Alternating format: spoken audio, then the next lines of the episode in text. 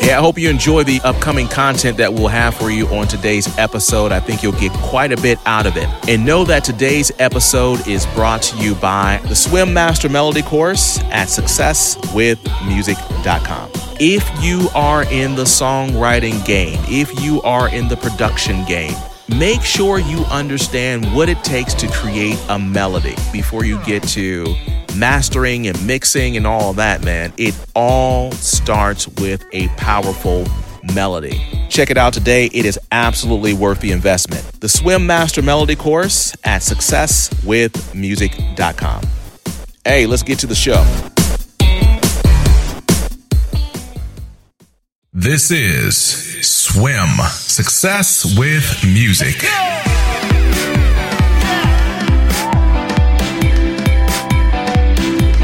Yo, this is Swim. I am Walt, your music coach, your my football team lost last weekend watcher, your yeah, throw the remote down, rage quit TV stopper. Yeah, clearly I care way too much. Yo, again, this is Swim Success with Music, a podcast about topics musicians care about. If you're joining us for the first time, we'll tackle a major music related topic and offer some practical tips at the end of each episode. Now, before we get into that, I'd like to start off with uh, something fun and interesting for us in the world of music. All right, let's go.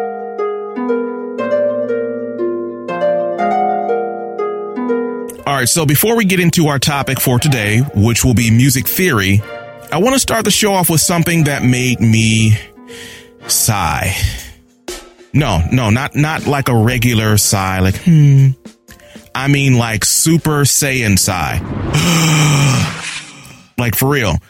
L- let me tell you what happened. So I was looking into finding something interesting to start the show off with, and I came across an article on technology. No big deal, right? Normally, I'm cool with advances in tech.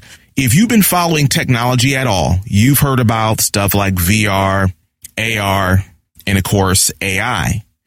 Now, if you don't know, AI is artificial intelligence. As you would imagine, AI is an emerging technology that allows computer based systems to think and reason. Yes, they will eventually take over the world and determine that human beings will be eliminated due to our imperfections. But that's a little bit later on. I'm just kidding. Not really. But for now, AI can be observed when you like do things, um, I don't know, when you speak into your, your phone, right? Um, like those verbal commands. It does things like set appointments, play your favorite artist, and so on, right? I mean, that's not too apocalyptic. Wrong. Today, I learned that the first album composed and produced by AI was created using the artificial intelligence platform Amper. It's called Amper. This story, by the way, was found on a Fox Business article. Maybe you just missed what I said, and this is a true story, by the way. A computer program just dropped an album all by itself with AI, artificial intelligence. I mean, it's one thing to make beats on a laptop, bro. It's another thing when your laptop beats you at making beats, like for real. First, machines take away manufacturing jobs. Now, music jobs. Yo, it's time to rise up, people. All right, let's go ahead and get into our main topic for the day. Yeah, I was kind of poking fun a bit there with the previous story, but I, am also being serious. I mean, AI making music. I mean, anyhow, let me just move on from that. So anyhow, let's talk about our main topic here. So I was having a discussion with my uh, older kid, my oldest kid, uh, the other day, and he was like, "Dad, did you ever have to take music theory in school?" I told him I did a lot of it or learned a lot of it in music lessons and had some courses in college. But at some point in time, as I'm explaining myself, I'm like, okay, that's an odd question just to ask out of the blue. I'm why, why do you ask? So he began to tell me that he was struggling with his music theory class at school. Now here's the crazy part, and this may apply to some of you guys out there.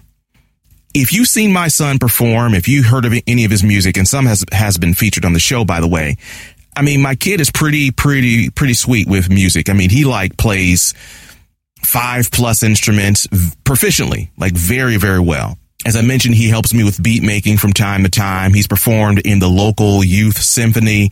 He's been in his school's um, band for many years. Yet, after all of this music exposure, he felt pretty inadequate when it came to the concepts of music theory.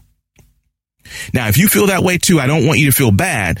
Um, here's the thing. Sometimes the most talented musicians are those who may not know all of the technical jargon, but they may have like fire vocal skills, playing abilities, or great, or they may be great songwriters.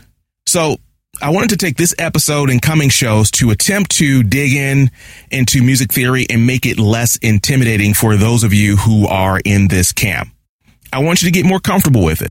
Now, I think you eventually will still need some help from your instructor or your band leader or whoever provides you with musical help. But again, I want to begin to give you some concepts that will help you think about it differently. And that way it will become, it may become easier for you over time. But let's do this. In case if you're not totally sure, let's define what music theory is. And, th- and this is my definition of it. All right. I define music theory as laws, principles, and formulas for creating and performing music. And again, that's my definition of it. One more time. Music theory is laws, principles, and formulas for creating and performing music. Now, already some of you may not like where music theory is going because of the whole law and the formulaic stuff. And I get this. If you pride yourself on being a super creative musician, and most people do, most musicians, most musicians do, the idea of abiding by fixed rules and formulas, those things can feel very uncreative, maybe even restrictive. And you may be thinking, after all, the best music happens when you break the rules and, and do what others have yet to do. I mean, I get the argument. And because of that mindset, some of you have decided that you rather feel your way through music versus thinking your way through it. But here's the thing. If you can get a foundational understanding of music theory, I believe you'll be far more creative in your endeavors. Right now, you're jumping off the edge of the pool and making a splash with creativity alone. That's my a little analogy for you. But music theory can elevate your thinking similar to a diving board. So when you take a jump from this higher platform, not only do you make a bigger splash, but there's enough distance to stylize your jump into that creative water. Have you ever heard of the uh, car brand Tesla? It's the company started by billionaire Elon Musk. As some of you may know, Tesla manufactures one of the most technically advanced cars in the world, a 100% electric powered car. Now, if you follow the story of Tesla, you'll see that Elon Musk and his team were quite creative and are quite creative. Just about everyone in the world see them as innovators and, and risk takers. But here's the secret to their innovation. They first had to learn the principles of the average car out there. They needed to understand principles such as laws of motion and aerodynamics. You know, wait, let, us not make it that complicated. They had to understand how a basic seatbelt works, how air conditioning works, and so on. So after understanding these foundational things, it is at that point they can jump off and become super creative, building on what already exists in your traditional vehicle. The point is Tesla is innovative, but innovation is always a relative thing as compared to what? They had to learn the what in order to be more creative. Now, if you want to be more innovative and accomplished as a musician, you have to know the what. For Tesla, it's the basics of automotive manufacturing. And for you, it's the basics of music theory. So I went through all this to get you to buy into the idea that starting to learn this stuff is beneficial. All right. So with that, let's go ahead and move into today's tips. Today's tips are brought to you by Success with Music Swim. We of course have this podcast series. We have the website at successwithmusic.com and you can also and you can also find us on Facebook. Make sure that you subscribe to our show and let other musicians know about what we're doing over here. All we're doing is building a community that's designed to help you grow. That's it. We're not asking for money. not a ton of commercials.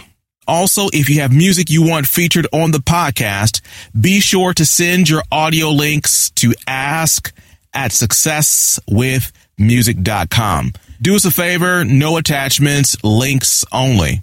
And make sure you send a bit of information about yourself, your music, your social media pages, whatever.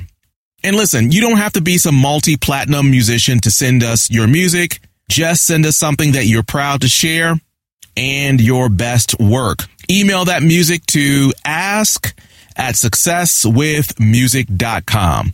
Ask at successwithmusic.com. All right. So here are the tips. So I mentioned earlier that I define music theory as laws, principles, and formulas for creating and performing music. With that in mind, here's my biggest tip for you.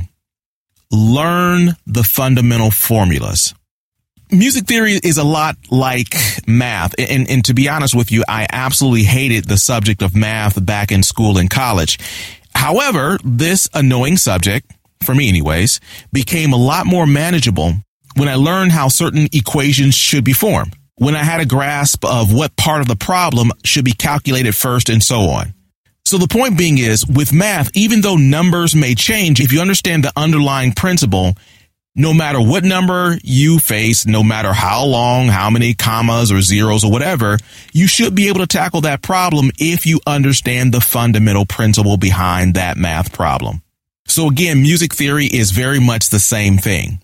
So in coming episodes, we'll actually start to uncover some of these formulas. You don't have to memorize information from every instance, just the formula. L- let me give you an example. Major scales come with a formula.